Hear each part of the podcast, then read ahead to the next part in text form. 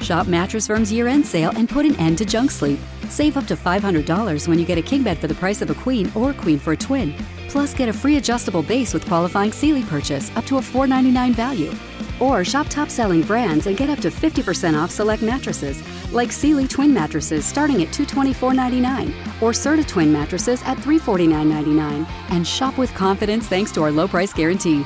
Only at Mattress Firm. Restrictions apply. See store for details. From Hollywood, the Hollywood Radio Theater.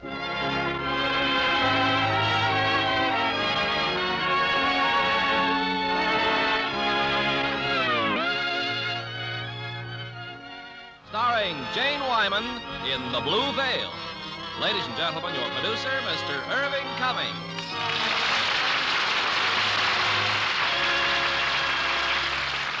Greetings from Hollywood, ladies and gentlemen. When I first met Jane Wyman several years ago, I was impressed with her beauty, her talents as a pert ingenue, and of course, her sense of humor. I thought she undoubtedly would win some sort of an award with this delightful combination, but I didn't predict that it would be the coveted Academy Award and that Jane would receive it for her performance in a highly dramatic role. Tonight we present Jane Wyman in a characterization for which she received another Academy Award nomination. RKO's moving drama, The Blue Veil. Now the curtain rises on The Blue Veil, starring Jane Wyman. But he didn't stand a chance of getting away. And then he stopped and began firing at us. That was his big mistake. The sound of the shot stampeded the cattle. And by the time they were driven off, our suspect had been trampled to death.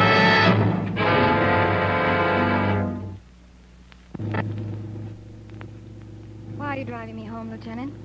Oh, uh, Inspector Donnelly suggested it. You should have been home long ago. It's too bad you lost that man. Yeah. I've been waiting for you to say that. But at least we know who he was. His name was Gus Hatter. Where he lived, fingerprints, driver's license. Donnelly's got men planted at the hotel and on his telephone. If anyone tries to get through, they'll take him. I suppose that's the best way to look at it now. Try not to think about the other kidnappers, the ones who are waiting for that man to. Jason. Meantime, we'll look for something else for you. Oh, I'm certainly glad to see you, Mrs. Mason. And I hope, uh, I hope that as you get accustomed to the house and to the little fellow here, that you'll be happy and glad you came to us. Well, thank you, Mr. Begley. But you realize that I'm just filling in until you can find someone. Oh? Oh, well, I, I didn't know. uh, But you will stay until I do get someone. Oh, yes, of course I will. Uh, may I tell you something, Mrs. Mason? For ten years, my wife and I prayed to have the joy of a child.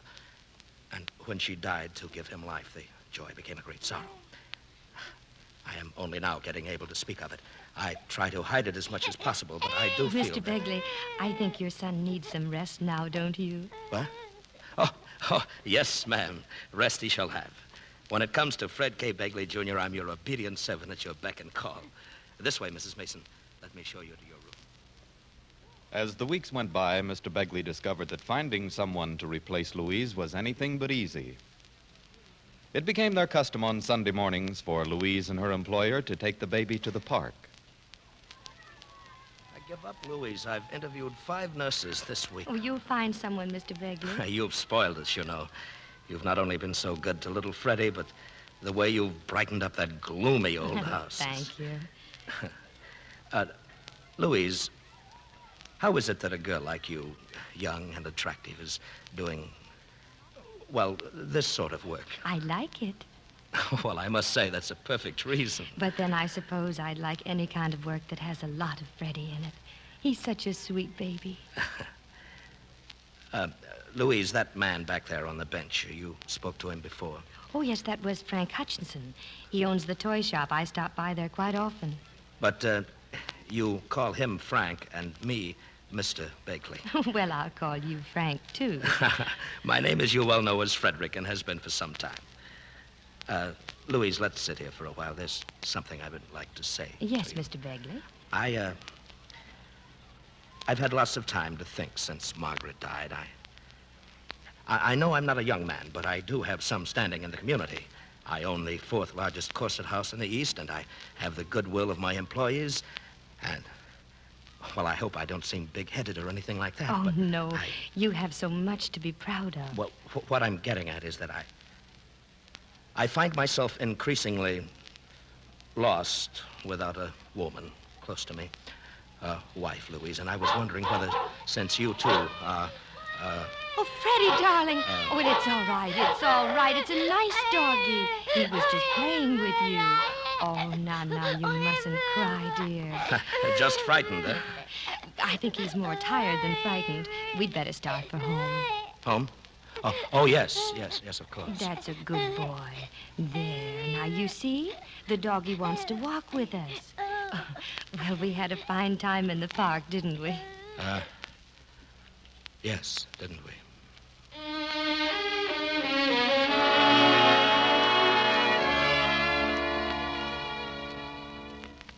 May I come in, Louise? I've brought some ice cream. What a nice surprise. Yes, come in. Oh, I take it my son is asleep. Yes. My, this is a treat. Louise, did you hear what I said to you in the park this morning? No? What? Nothing, I said. Well, you were you were telling me about your situation. I, I was proposing to you, Louise. I mean, well, I know you love Freddie just as much as I do, and since we're both. Well, what I'm s- saying is, will you be my wife? It's kind and good of you to ask. Maybe me. you don't find it such a bright prospect, but on the other hand, it's nothing to dismiss lightly, is it? Oh no, it isn't. No. And I understand what you mean by loneliness. It's frightening. But one mustn't act hastily because of loneliness, Mr. Beckley. Then the answer is no. Oh, don't put it that way, please. I like you very much, but I feel that my place is with little Fred. Big Fred can fend for himself. He always has, and he's done very well. It, uh, it was good of you to listen to me. I want you to know I'm proud of having been asked. Thank you.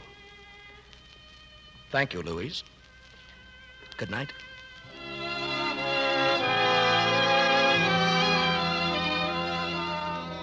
Some months later, Mr. Begley married his secretary at the factory, a good and devoted woman.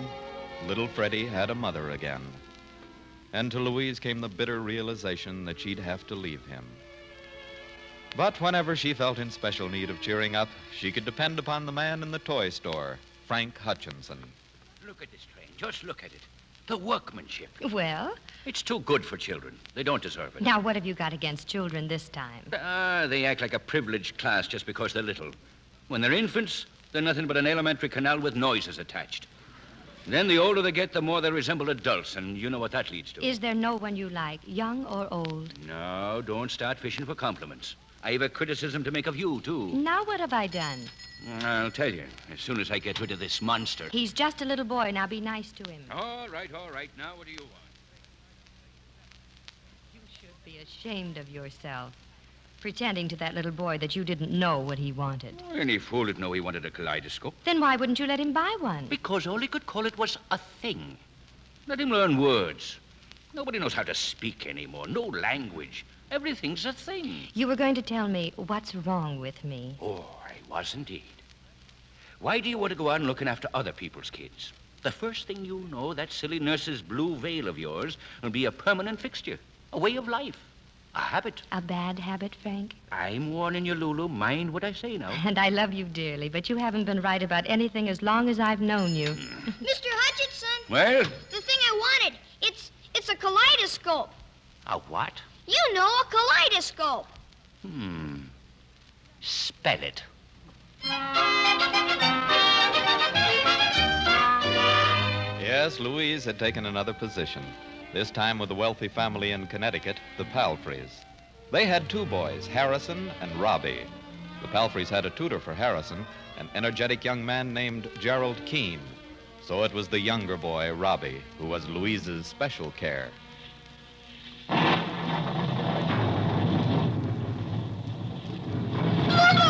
Oh, I'm coming, Robbie. I'm here. Oh, it's just thunder and lightning, Robbie. Don't be afraid. It woke me up. It scared me. Well, you know what that old thunder does. He's here to wake up people who are sleeping so he can tell them to get up and close their windows or they'll be rained on. Why is it so loud? Well, sometimes it's loud because it wants to make little boys brave enough to jump out of bed and turn on the light. I can turn on a light. I think. Well, good. Let me see how brave you are. There.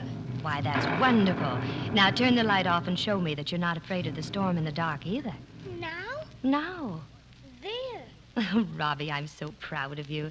Now back to bed and go to sleep. I'm sure Harrison's been asleep for hours. Aren't you going to tell me a story? Again?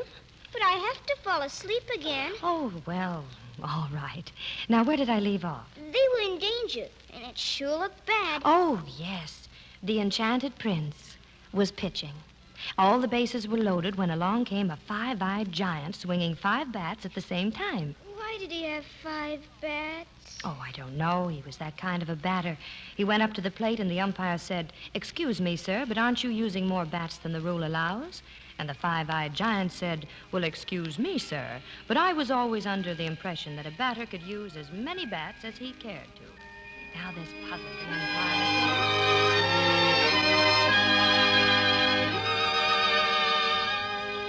Mr. Keene? Oh, I, I thought I heard someone down there. We just came home. Harrison and I, we been seeing a cowboy movie. You and Harrison? Well, where is he? I told him to sneak up the back stairs. My, how education has changed.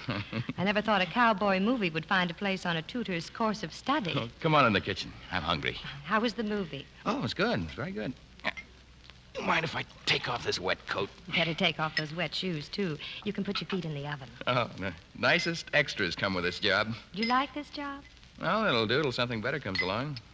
And something may, too. Oh? Mm, I've got applications all over the place. An instructor in Mexico, something rather with Standard in China, faculty job at the American School in Beirut, Syria. and Oh, Mexico, China, Syria. Adventure, Lulu, adventure. New horizons. Hey, hey, where are you going? Oh, Oh, this milk I've been warming is for Harrison, not for you. Wait a minute. I'm, I'm going to fix some eggs. Well, thanks. I'll eat them in the morning. Good night, Mr. Keene. They saw considerable of each other in those next few weeks, Louise and Jerry Keene, the tutor. And then one afternoon in the garden, he brought her some exciting news. It's a cablegram, Lulu, from Syria. Well, something better did come along, didn't it? Congratulations, Only, Jerry. only now I'm not so sure that I want the job. I'll miss you, Lulu. They don't leave you much time, do they? No. And by the way, you're going to a party with me tomorrow night. Oh, you're way ahead of That's me. just a few friends giving me a send off. Say yes, Lulu. Well, I'm not sure that I could get off. Oh, I've already fixed it with Mrs. Palfrey. You're too efficient for me. Yeah, Uh, we'll, we'll have dinner in New Haven, go on to the party, and be back here in time for me to catch the 140 for Washington. I have to meet some of the trustees down there. How about it, Lulu? Well, I, I, I don't know. I, I don't know that I'd fit in with your professor friends. Oh, utter, absolute, horrible nonsense. Oh, it's Robbie. Excuse me. Wait a minute. Is it a deal? Uh, Oh. w- uh, yes, it's the deal. The party was a wonderful success, for Louise especially. Jerry's friends all liked her very much. And then, while they were driving back to the Palfrey estate, Liked your friends, Jerry. Why, they didn't scare me a bit. And thank you for such a nice evening. Oh, gosh, how fast can things happen? One minute I'm tutoring a rich man's son, and the next minute, Syria. A whole new life ahead of me. Oh, you're so lucky. I envy you so. Hey. I just got a great idea.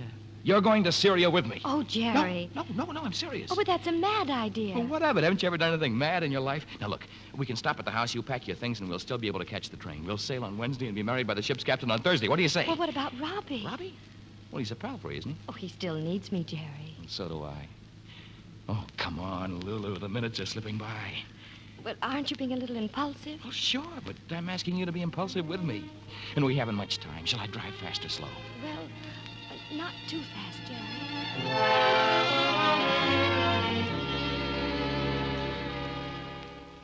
I heard you drive in, Mr. Keene. I wanted to say goodbye again. Thank you, Mrs. Palfrey. You've been very kind. I'm glad you heard me. I was just about to leave a note for you. Oh? I'm. I'm not leaving alone. Louise is coming with me. Louise. When did she decide to do that? Tonight, Mrs. Palfrey. Just, just like that. And you're going to be married? Yes, on board the ship. Well, I hate to dampen your enthusiasm, but I must say I'm a little bit startled. You're angry with us? No, You haven't known each other very long, and marriage is a big contract, you know. We know that, Mrs. Palfrey. But because some quick marriages fail, it's no reason to condemn all of them, is it? We're very fond of Louise. We'd be sorry to see her hurt, that's all. And you, too. But I shouldn't have spoken. I hope both of you will be very happy. Thank you, Mrs. Palfrey.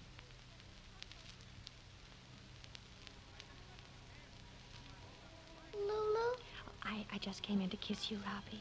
Now go back to sleep. where have you been? I was out. Are you going out again? Yes, I'm going out again. Why? But I'm going away for a little while, Robbie. No, Lulu, no. Oh, oh, Robbie, darling, you, you've got to let me go or I'll be late. I won't let you go. Don't go, Lulu. Please don't go. Lulu.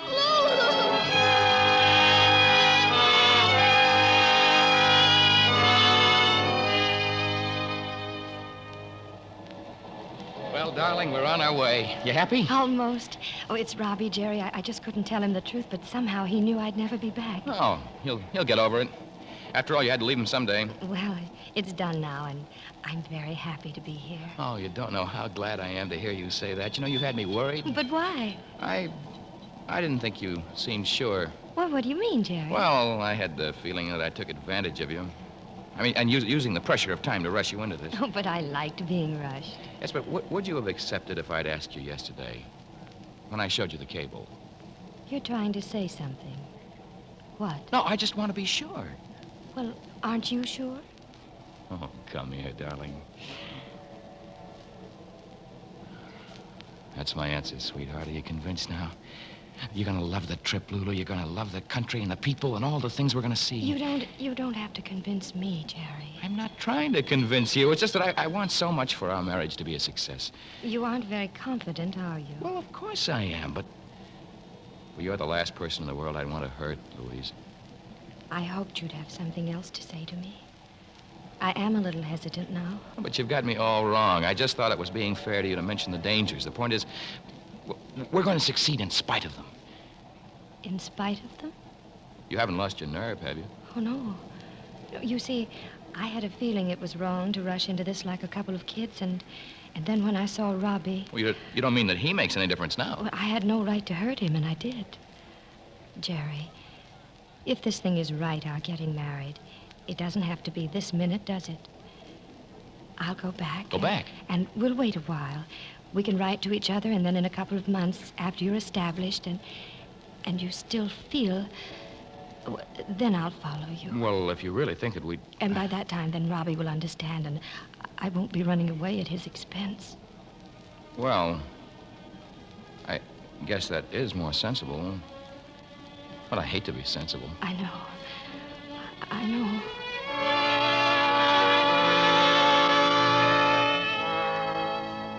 They changed trains in New York. Jerry went on to Washington, and Louise went back to Connecticut. Early in the morning, Robbie stirred in his sleep, his eyes half opened. He saw a familiar figure sitting at the window of his room. Hi, Lulu. Hi, darling.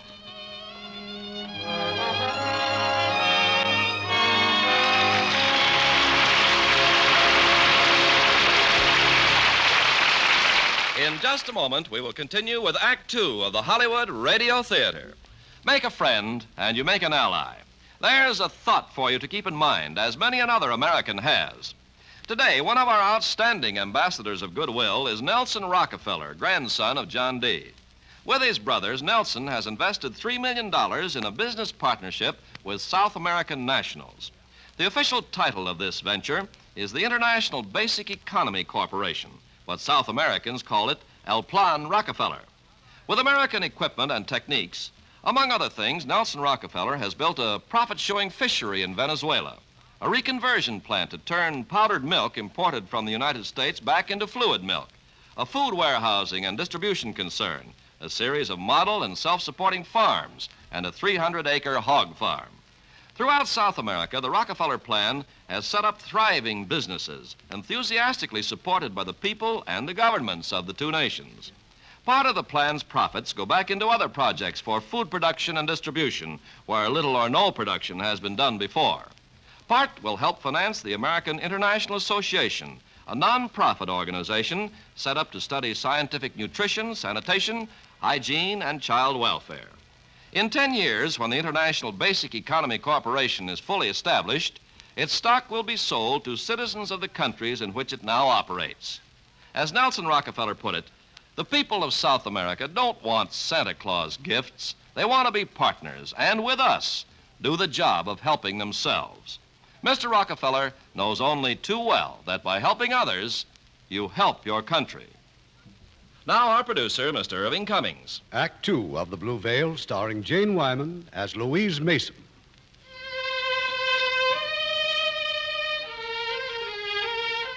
Jerry Keene went to Syria. Louise never saw him again, nor did they ever write to each other. When Robbie was a few years older, Louise left the Palfrey home and went to work for Annie Rollins. Annie was in musical comedy, not so young anymore, but still a star. She had a daughter, Stephanie. Well, tell me, Lulu, the dress. How do I look? You look very lovely, dear. Well, all I have to do is finish the hem, and that's it. I wish Mother were here. She should have phoned by now. Well, she will, darling. Lulu, this confirmation dress, it's like a wedding gown, isn't it? I mean, with a veil and everything. Yes, it is, a little. When you were married, did you wear a beautiful wedding gown? Was it exciting? No, it was a pale blue chiffon dress. I mean, being married. Were you madly in love? Lulu, what's it like to be in love? Oh, Stephanie, my goodness, I don't even know that I'd remember. Oh, yes, you do. Was it long ago? How many times were you in love? Once, once and a half. How did you feel?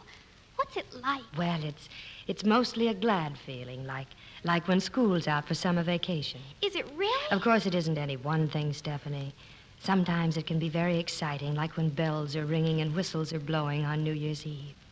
And sometimes. It... Well, I wonder who that is. I'll get it, dear.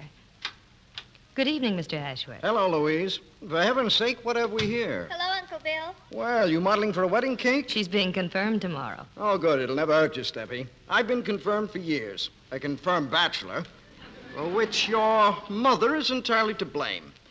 Where is our Annie? Oh, I don't know, Mr. Ashworth. She was supposed to be home early. Take the dress off, darling, and it's way past your bedtime. Good night, Uncle Bill. Good night, honey, and good luck tomorrow. Thank you. Good night, Lulu. Good night, dear. What's going to happen to Annie? Oh, I really don't know, Mr. Ashworth. Well, why won't she quit? She's had a great career. She's had everything an actress Well, could look possibly. who's here. Oh, hello, darling. Oh, there's no business like show business. Hi, Louise. Good evening, Mrs. Rollins. Things have been happening. Well, tell me. Well, here I am worrying about the show closing when who do I bump into but Peter Allen? He's written a new show and he wants me to audition for Tad Joplin. Joplin, that old wart? Don't tell me you're going to. Stephanie, Oh. darling. Oh, but what are you doing out of bed? I wanted to see you. I was worried about you. Oh, I know, honey, and I'm awfully sorry, but I got tied up. I was just coming in to see you. Will you sit up close tomorrow at my confirmation? Of course I will. What time do you go on, sweetie? Eleven o'clock. Well, I I have an audition at nine, but I'll be there in loads of time. You hope. Oh, don't pay any attention to him. Now go to bed, sweetheart.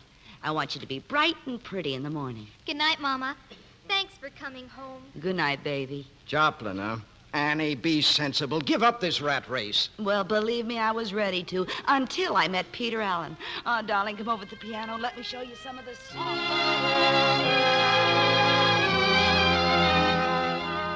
No, Annie didn't make it to church the following morning.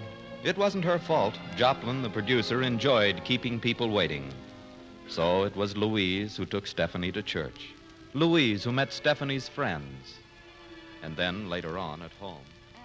Tried, Steffi. I tried to get away. Oh, baby, are you mad at me? No, Mama, it's all right. Louise was there. How was the audition? Oh, it's a big day for us, Steffi. I got the job. I'm going on the road again. But today we'll celebrate. We'll do anything at all that you'd like to do. Can Louise come? Well, sure, if you want her to. Where is she? In the kitchen fixing lunch. All right. Now you get into a pretty dress, and then we'll. Well, you make the plans, huh? I'll think of something real special. And thank you, Mama. Louise, Oh, hello, Mrs. Rollins. Lunch will be ready soon.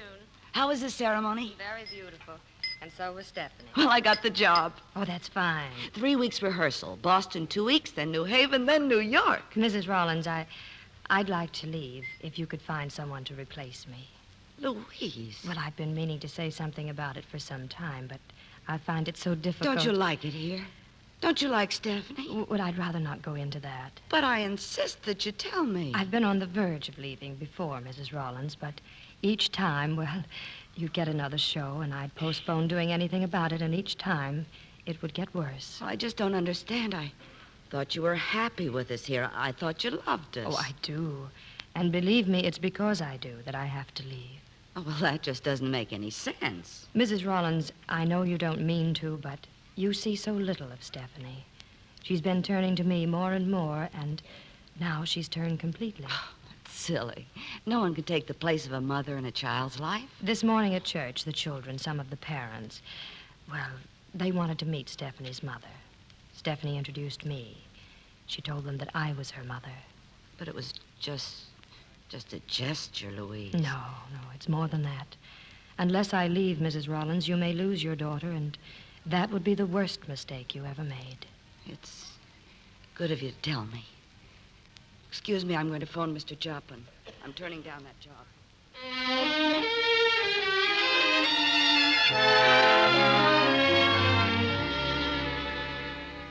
And then after lunch, we're all going out, Lulu. I've decided, well. Lulu, what's the matter? Don't you want to come with us? Well, perhaps it would be better if I stayed here, Stephanie. What's wrong? Something must be wrong. What is it? Mama! Mama! Stephanie, I'm leaving, dear.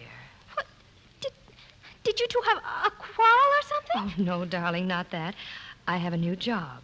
I just didn't want to tell you about it until after you were confirmed. That's right, Angel. Well, you're just going for a short time, aren't you? No. Why? Why are you leaving? Well, you see, you're getting to be such a big girl now, and I, I should be taking care of smaller children. Is it anything I've, I've done? Oh, no, darling, you mustn't think that. Who are you going to take care of? There's there's a little girl. I don't want you to go. Oh, don't be selfish, sweetheart. You've had Lulu to yourself for a long, long time. I don't want you to go. I really don't know what to do, Stephanie. The people called me last week. They said it was pitiful how this little girl needed someone, and I told them that it was up to you whether I would leave or not. I thought that maybe you'd let me go. But if you want me to stay, then I'll stay. You don't love me. Isn't that the truth? Oh, no, no, darling. It's far from that. But then why? Do you remember what the bishop said this morning? He said that you're an adult now. You're like mother and me. You're responsible. And if that's true, then aren't we all responsible for people who need help more than we do? Well, I, I suppose if the girl really needs you. She doesn't have a mother like you do, darling. We're both going to miss Lulu very, very much, Steffi. Now come inside, darling. I've something else to tell you. I'm not going to work anymore. I'm not even going to take. Stephanie. Oh, Stephanie.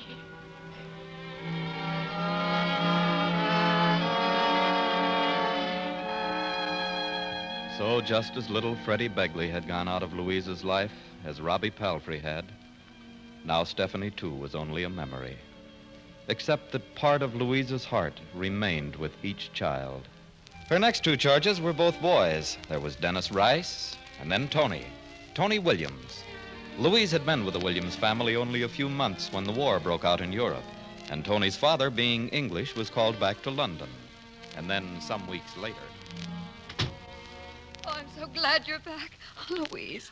Louise. Why, you've been crying, Mrs. Williams. What's wrong?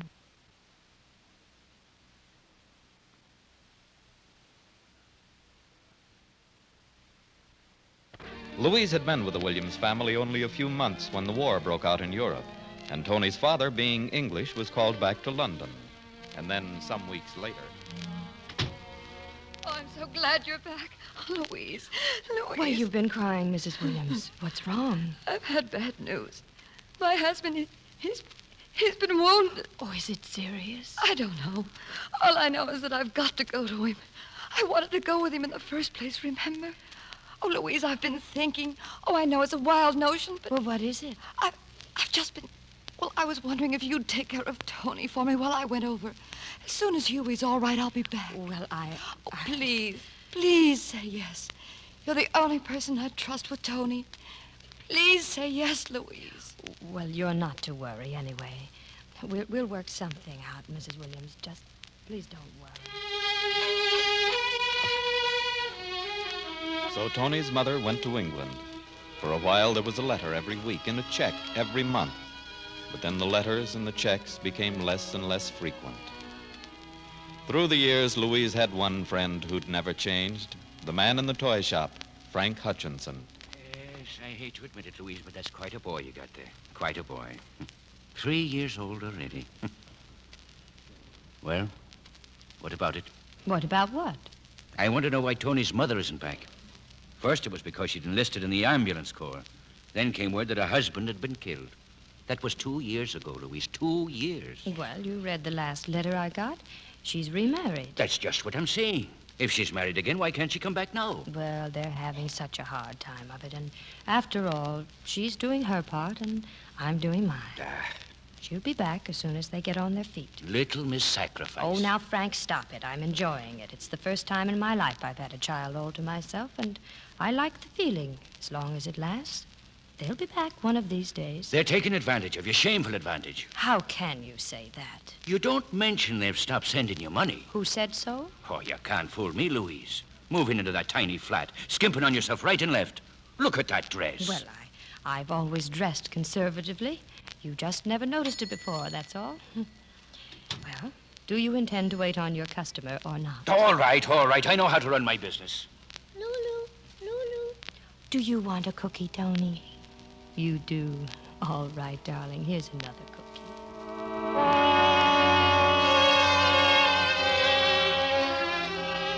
But Tony's mother didn't come back, and the years rolled by. Tony was 10 years old now and quite a baseball player.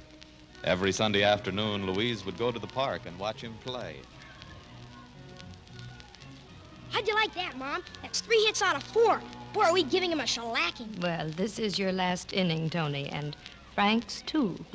You're some umpire, Frank, calling those first two pitches strikes. Anything wrong with your eyes? Just myopia, stigmatism, and a tendency to blindness. Now get out in the field. Yes, sir.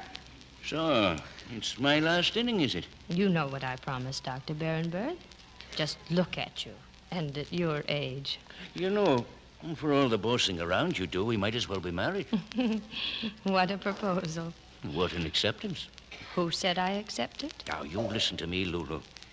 At our stage of life, we're no longer Siegfried and Brunhilde, just very old friends. But nobody can make soft boiled eggs the way you do. And I'd be happy to marry you for just that. Furthermore, you can't go on supporting that boy just by doing needlework. You'll be taken in washing next. And I choose to think you prefer me. I think we'd better continue this conversation after dinner. I wouldn't want you hit by a fly ball. Well, I suppose after 30 odd years, I can wait till this evening for a simple answer. And this is your last inning, or we boycott your dinner. Uh, just be there on time for a change. Six o'clock. And I don't mean 6.30. When Louise got home, there was an envelope under the door, a cablegram from England. Tony's mother and her husband were coming back. Boy, oh boy, what a game, huh, Ma? Hey, did you see me drop that fly ball? I can't figure it out. Tony, Huh? we're not going to Frank's tonight. Uh, You mean we're staying home? No.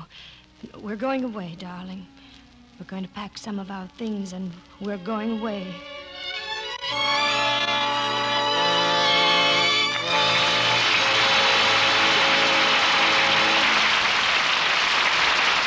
In our moment, we'll continue with Act Three of The Blue Veil.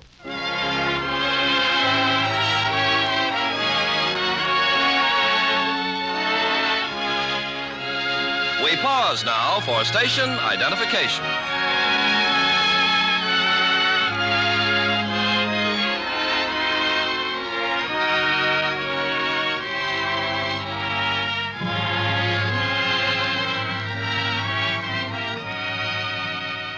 The curtain rises on The Blue Veil, starring Jane Wyman as Louise Mason.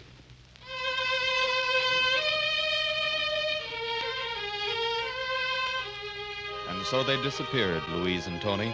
The boy's mother started to search for them, which was why one afternoon a detective came by to see Frank Hutchinson. I'm here to see you about Louise Mason. Oh? Where is she? Well, that's what I want to know from you. I'm from the police. I, I have no idea where she is. What do you want to know for? Because Louise Mason may be charged with kidnapping. How silly can you get? That boy's mother abandoned him long since. Louise Mason has devoted eight years to that child. You've seen them together often? Of course I have. You related to Mrs. Mason? No, just friends. For how long? Oh, years and years. You've been no more than friends, huh? Get out of here. Go and get out of here. You're a disgrace to your badge. All right, all right. Don't get excited. Mr. Hutchison, is anything wrong? I'm afraid I've upset the old boy. Didn't mean to. Throw him out. I won't have him in my shop. Mr. Hutchinson! Please. Doctor. Get the doctor, please.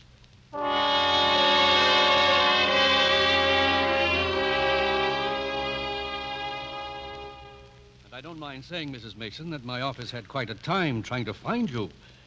You, uh, you know who I am. Yes. You're the district attorney. Now, you admit having received a cable from Mr. and Mrs. Hall, hmm? Yes. That's when I decided to leave.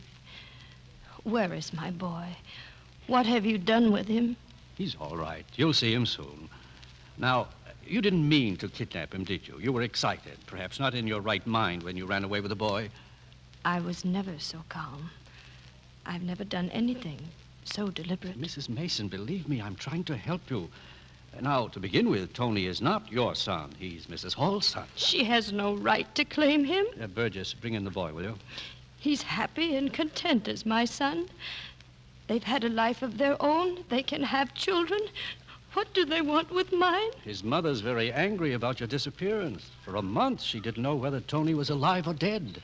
For five years, she didn't know, and she didn't care. Lulu, Oh, Tony, darling. they wouldn't let me see you. Oh, I know, sweetheart, I know. But why are we here? We have to answer some questions, dear, but nobody's going to hurt us now. Now, you come and sit down by me. How much does he know? Nothing. Don't you think you were wrong to let him lose all memory of his parents? Do you have to in his presence? I'm sorry, I really am. But it has to be done. Uh, all right, Burgess. Tell the Halls to come in. Tony, you know, uh, you have a real mother. Louise took care of you when your mother went away. But now she's back, and she wants to have you with her and uh, your new father. I want to stay with Lulu. Yes, I know, Tony, but after a while, you'll. Tony. Oh, Tony, Tony. Aren't you going to say anything to me? Go and kiss your mother, Tony.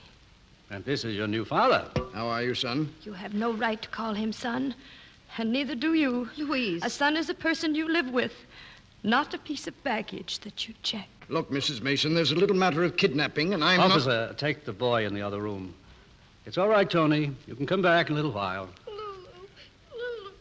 Mr. Hall, do you intend to take the boy to Chicago with you? Yes, naturally. Are you going to take Louise Mason with you, too? Certainly not. We were very grateful to her, but when she stooped so Never mind low as- that. Oh? Why not? Mr. Hall, I'm not at all clear just who's to be prosecuted. I'm not sure that this isn't a case of child desertion and abandonment. Oh, please. There was no idea of abandonment. When I went to England, I joined a service. I was in uniform. I know all about that. Now tell me, how much do you figure you owe Mrs. Mason for the care and education of the boy? Well, I, I sent her about $1,400. In eight years. Yeah. That comes to about 50 cents a day for salary, food, board, clothing, doctor bills, and love. I take it you trusted Mrs. Mason to make up the difference. How much did you spend, Louise? Oh, I don't know. I, I don't know anymore. Well, Mr. Hall, how much are you going to give her? Well, I, uh, I've made out a check. Here. I thought this might be fair. I don't want anything. I, are you going to let them take Tony away from me? As much as I regret to say it, the law doesn't allow that he be left with you. She's never been a mother to him. Giving birth to a child doesn't make a mother. What about the thousand and million things she doesn't know? That she'll never know about him. Louise, please. What does she know about all the things that frighten him? How to comfort him when he wakes up in the night crying? And the little things about him. What if he'd never he'd been neglected?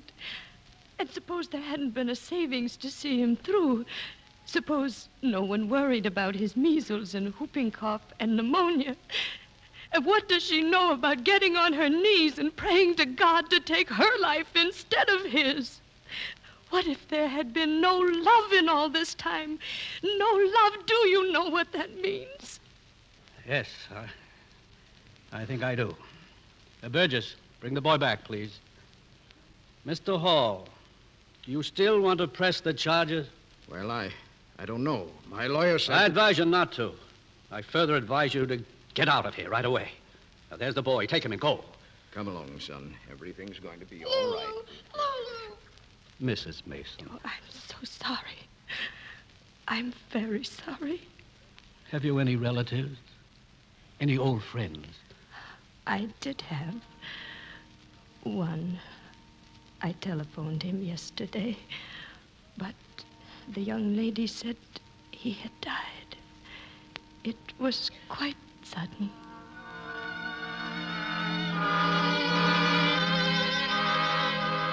The district attorney had slipped the Hall's check into Louise's purse. For a while, anyway, she'd be able to get along. But Louise couldn't live without children.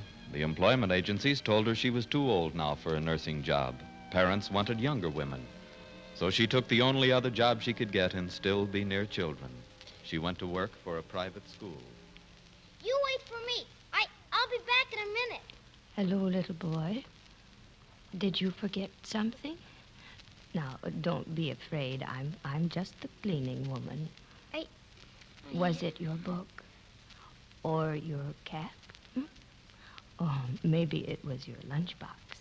My glasses. They were in a case. Your glasses. Oh, well, we must find those. I, I don't see so well myself. I, I'm going to have to get glasses one of these days. Here they are. I found them. Oh, well, that's fine. That's fine. Now, what's your name, Jackie. Jackie? Well, my goodness, Jackie, you come over here where where I can see you. That's better. I, I have to go now. You can talk to me just for a second. Uh, how old are you? Six. Going on seven. Six, going on seven. Well, now, when is your birthday?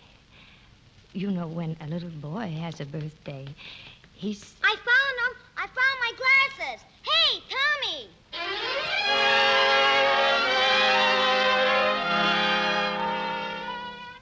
Louise didn't do anything about getting glasses until one day when she was crossing a busy street and a car almost hit her.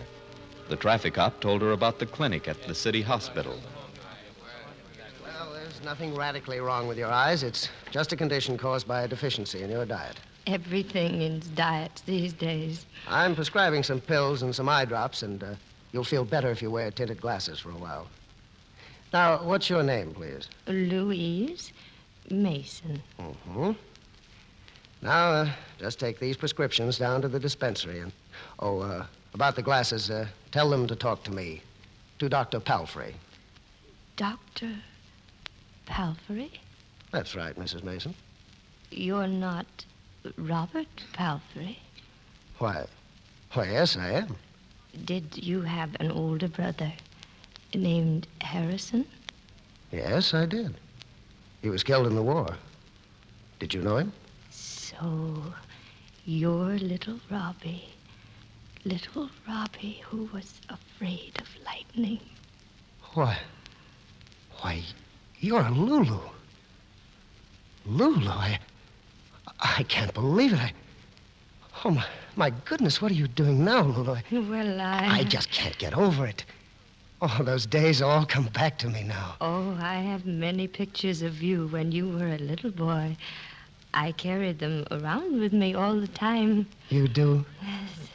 I I have a little album of all my children. May I. May I see it? Oh, yes. Now, that one was taken the day we went on the picnic with Harrison and Mr. Keene. Mr. Keene. Yes, yes, of course. Oh, this is wonderful. Louise, could I borrow these pictures? I'd like to show them to my wife. Why, certainly. But uh, you mustn't lose them. Oh, oh, no, no, of course not. I, and I don't want to lose track of you either. I'll tell you what. Why don't you have dinner with us some night soon? Oh, I'd like that. You would? Well, let's see now. Uh, how about next Tuesday? Oh, fine. And about these prescriptions, I'm taking you down to the dispensary myself. Oh, Why, that's very nice of you, Robbie. Thank you.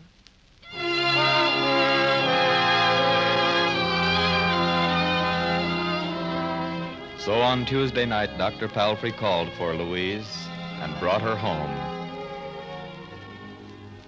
And here she is, Mary. This is Lulu. Oh, I'm so glad to meet you, Mrs. Mason. I feel I've known you for years. You're very kind, Mrs. Palfrey. Robbie and I were so worried. We thought you might have forgotten about tonight. Oh, my eyes are weak, I suppose, but my memory's fine. Oh, my, this is a very handsome house. Not as elegant as the old place, Lulu, but it's ours. And you have a very beautiful wife. You should be proud of yourself. He doesn't have time for that, Lulu. I have to be proud for him. Well, now if you'll just open the door, dear. Oh, so many people, Robbie. I, I didn't know you were having company. Don't you recognize anyone? Uh, recognize Lulu. Stephanie. Oh, Lulu. Lulu. My dear Stephanie. Did you think I could ever forget you? Oh, my goodness. And this young man, this is your husband, No, Louise. I'm Freddie. Fred Begley, Jr. little Freddie. What a big boy you are. I can't get over it. And uh, Dennis. You're Dennis. Lulu, Little Dennis who hated girls. I want you to meet my wife. This is Marjorie. How do you do? She's very pretty. Dennis, Robbie, you did this from all the names in the album. Are you surprised? Oh, my, yes. There's someone on the phone who wants to speak to you, Lulu. It's long distance. For, for me? Oh, yes. We had quite a time arranging for this. But go on. Go on, talk to him. Hello? Uh, yes? Uh, yes. I, I, I can't speak. Uh, Where are you, Tony? Oh, oh, that's nice. That's very nice. I- It's so nice to hear your sweet voice. Uh, You are? D- During your Easter vacation? Oh, yes. Oh, yes, I am. I- I'm very happy. Very happy. Yes. Uh, goodbye, Tony. All of you. All my dear, dear children. And two more, Lulu. But I don't remember these two. Well, these belong to the house, Lulu. This is Andy, and this is Judy. They're yours now. Hello, Andy. Hello, Lulu. Hello, Judy. Hi, Lulu.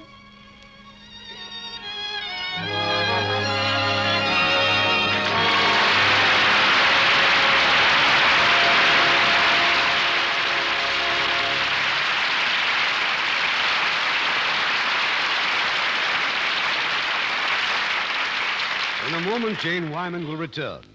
Here's a story that has sort of a special tug at the heart when you hear it. An American soldier with a camera spotted a cute little Japanese boy playing outside the family home in northern Japan. He asked him to pose, and the boy did. The soldier went his way. One month later, tragedy struck at the household. The little seven year old boy was dead of influenza. His father, realizing that there was not even a recent snapshot to remember his son by, remembered the passing serviceman and he asked the United States Army for a copy of the picture. Ordinarily, that would seem like a pretty hopeless task to find among all the Army's picture taking soldiers the one guy who'd taken that picture. But one man set out to do just that PFC Stephen Toole of the 19th Infantry Public Information Office. He wrote letters, he broadcast over the radio, searched Army records. Eventually, halfway around the world, he traced Sergeant Leroy McIlvaine in a little Kansas town. Yes, the sergeant had been in Japan during that time. Yes, his hobby was photography. Yes, he had pictures of little Japanese boys, some 4,500 of them. Painstakingly, he searched through them, and he found the right one, the one that could make a grieving family just a little bit happier. This is a story that that community in northern Japan will not soon forget. Such acts by you and your friends today are shaping our world of tomorrow. Now, here's Mr. Cummings and Jane Wyman. Jenny, you were simply magnificent. We all want to congratulate you.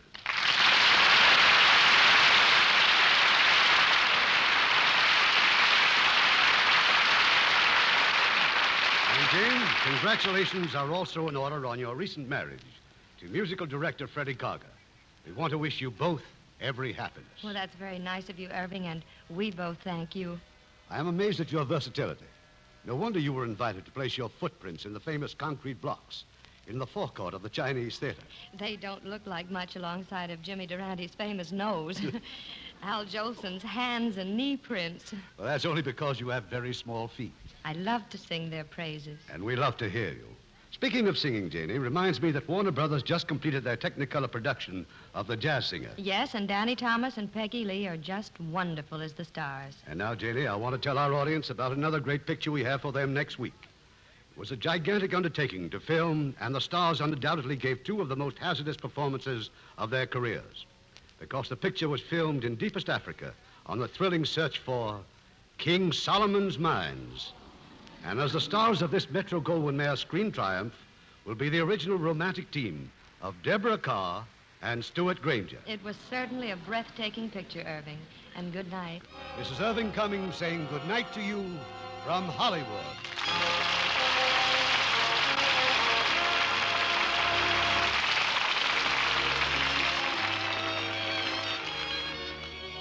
Heard in our cast tonight were Dan Riss as the narrator, William Conrad as Begley, Bill Johnstone as Frank, Gloria Blondell as Annie, Lamont Johnson as Keene, Herb Butterfield as the district attorney, Yvonne Patey as Helen, Tom Brown as Dr. Palfrey, and Norma Varden, Stanley Farrar, Marlene Ames, Peter Votrian, Mickey Little, Eddie Marr, Charlotte Lawrence, Martin Dean, Harry Shearer, Leon Ledoux, Marvin Bryan, Harvey Grant, Lean Orix, and Dave Alpert. Our play was adapted by S.H. Barnett, and our music was directed by Rudy Schrager.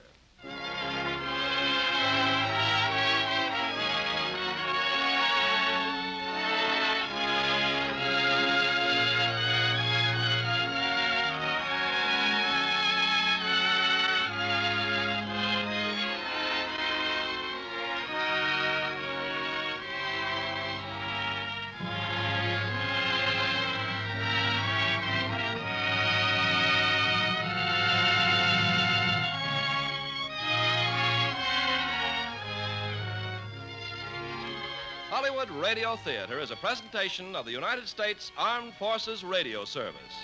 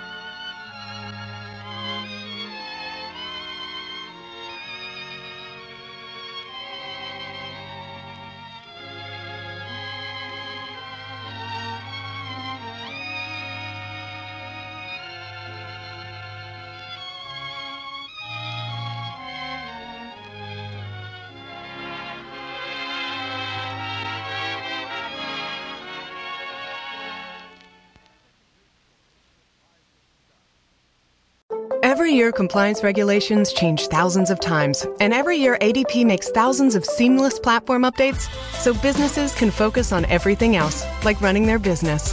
Grow stronger with ADP HR, talent, time, and payroll.